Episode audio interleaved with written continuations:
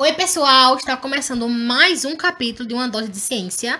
Eu sou Tainá Rafael e sejam muito bem-vindos. Hoje vamos falar sobre a era plástica. O que vocês entendem basicamente dessa era? Para falar um pouquinho disso, eu trouxe uma amiga minha. Fala aí, amiga. Então, né? É, falar um pouquinho sobre a era plástica, mas primeiramente o meu nome é Bruna Carolina, tá certo? Então, a era plástica. O que seria essa era plástica? Eu acho que seria basicamente o crescimento exponencial do uso de plástico demasiado em várias áreas, principalmente na questão de mercadorias, de bolsas plásticas. Então, eu acho que, de certa forma, é um pouco ruim para o meio ambiente. Sim, esse aumento de produção se deve principalmente ao consumo, como tu falou agora, o consumo de sacolas e várias embalagens, né? Principalmente no, nos mercados. Vocês... Ape- Apesar que eu acho que já tem meios que você pode diminuir esse consumo de plástico através de sacolas de, de papel, não sei como é, que é- são reaproveitáveis agora, né? É, é verdade. Tem, tem, existem sacolas ecológicas agora, principalmente. Também existem canudos que agora mudou, né? Era de papel, também um meio também ecológico, mas agora tá sendo de metal. Ah, então isso daí já é uma forma de economizar, né? Também. Você só gasta uma vez, basicamente. E, querendo ou não, dura bastante tempo, né? Teve até um evento que eu fui, quando eu viajei, que as pessoas elas se sentiam mal por utilizar justamente essas sacolas, essas sacolas plásticas. Então eu acho que a população já tá meio que se conscientizando sobre isso, né? É, isso aí, essa conscientização não, mas a produção de plástico, ela vem desde 1950. Vixe, Essa Maria. produção era de 2,3 bilhões de toneladas anuais, enquanto em 1993 esse número já subia para 162 bilhões de toneladas. Eu acho que agora em 2020 tá muito avançado, né? No, no, na questão de uso. Eu não sei não, eu vi, eu já vi tanta embalagem desnecessária nos mercados, em tantos lugares. É porque eu acho que à medida que vai aumentando, também tem gente que se conscientiza e acaba não fazendo mais uso. Então fica nesse impasse, sem saber se tá melhorando, se tá piorando. É aquela coisa, né? Se tá produzindo mais, tem gente consumindo mais. É, realmente. Sem Então- contar que o descarte são, são feitos de forma errada, né? É, não é? Números impactantes comprovam a dimensão do consumo humano desenfreado. Ou seja, não é só uma sacolinha de plástico por pessoa. É tipo 15, 20 no dia por pessoa. Entendeu? Entendi, é verdade. Agora, além de, de sacolas plásticas, também tem, tem outros consumos de plástico, né? Sem ser em sacola. Tem. Garrafas PET de plástico são vendidas a cada minuto em todo o planeta, de acordo com o levantamento feito pela National Geographic. Eu acho que eu já vi alguma postagem sobre, sobre, sobre isso. É, a gente até poderia fazer uma publicação sobre isso no nosso Instagram, né? Claro. Conscientizando as pessoas. Claro. Conscientizar vocês que estão ouvindo, né? Porque eu- vocês, meu filho, são. Usa plástico, sim. E a questão do, do descarte de plástico em oceano, em mares.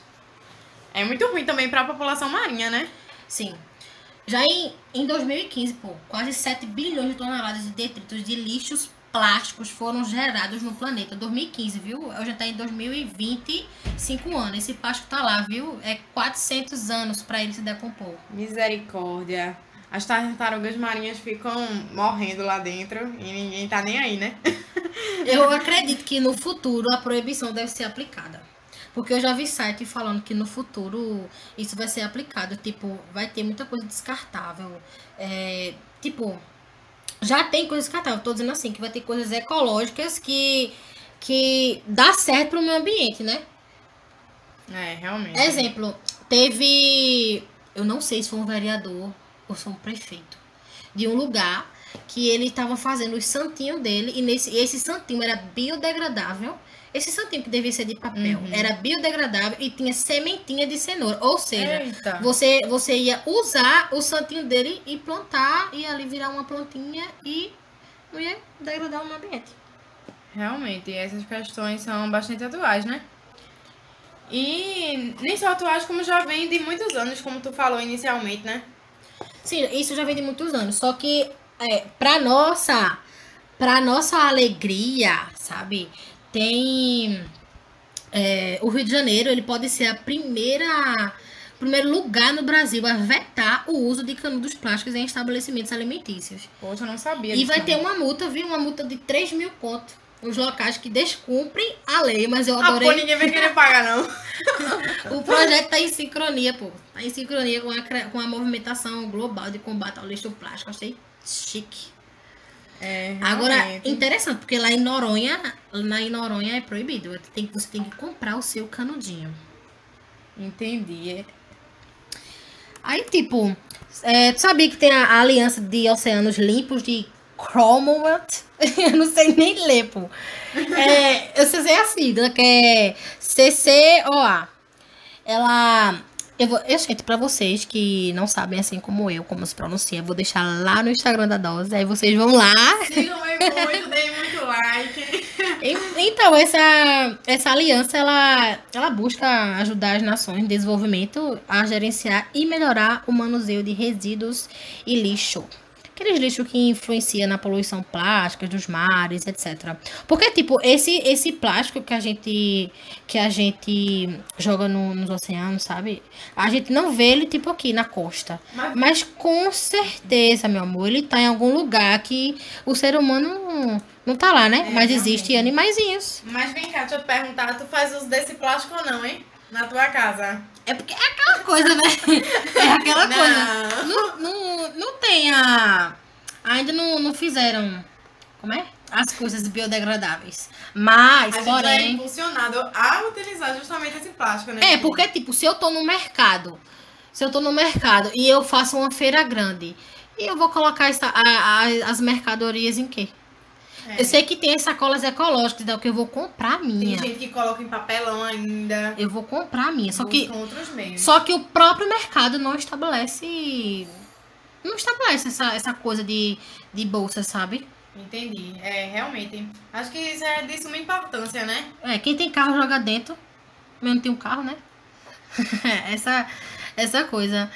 Então, é como Bruna falou no, é, aí em cima sobre mudanças nos hábitos de consumo. A gente pode mudar muitos hábitos. Eu falei sobre a questão da, dos usos de sacolas plásticas. E em vez de usar isso, usar a bolsa ecológica. Isso. E tem. Também a gente pode usar. Também tá tendo agora cad- cadernos com folhas reutilizáveis, né? É. Que é aquele, aquela folhinha mais escurinha que a gente. Eu confesso que eu já usei também. Eu já usei. Lá na faculdade a gente é o que a gente mais usa. A gente tem preconceito com ela, que eu sei porque eu tenho. Eu prefiro a outra listradinha. E eu também tô, tô me conscientizando sobre a questão de usar os canudos na praia, aqueles canudos de metal direitinho, não usar mais copos descartáveis, levar sempre minha garrafinha para os lugares. Isso. É isso, né? Vamos fazer uma lista aí do que a gente pode ou não utilizar e é isso. Então, Eu gente- agradeço estar aqui nesse podcast. obrigada, amiga, por ter vindo. É isso aí, minha gente. A gente vai encerrar por aqui. Eu espero que tenha ajudado vocês. E é isso. Gostei muito.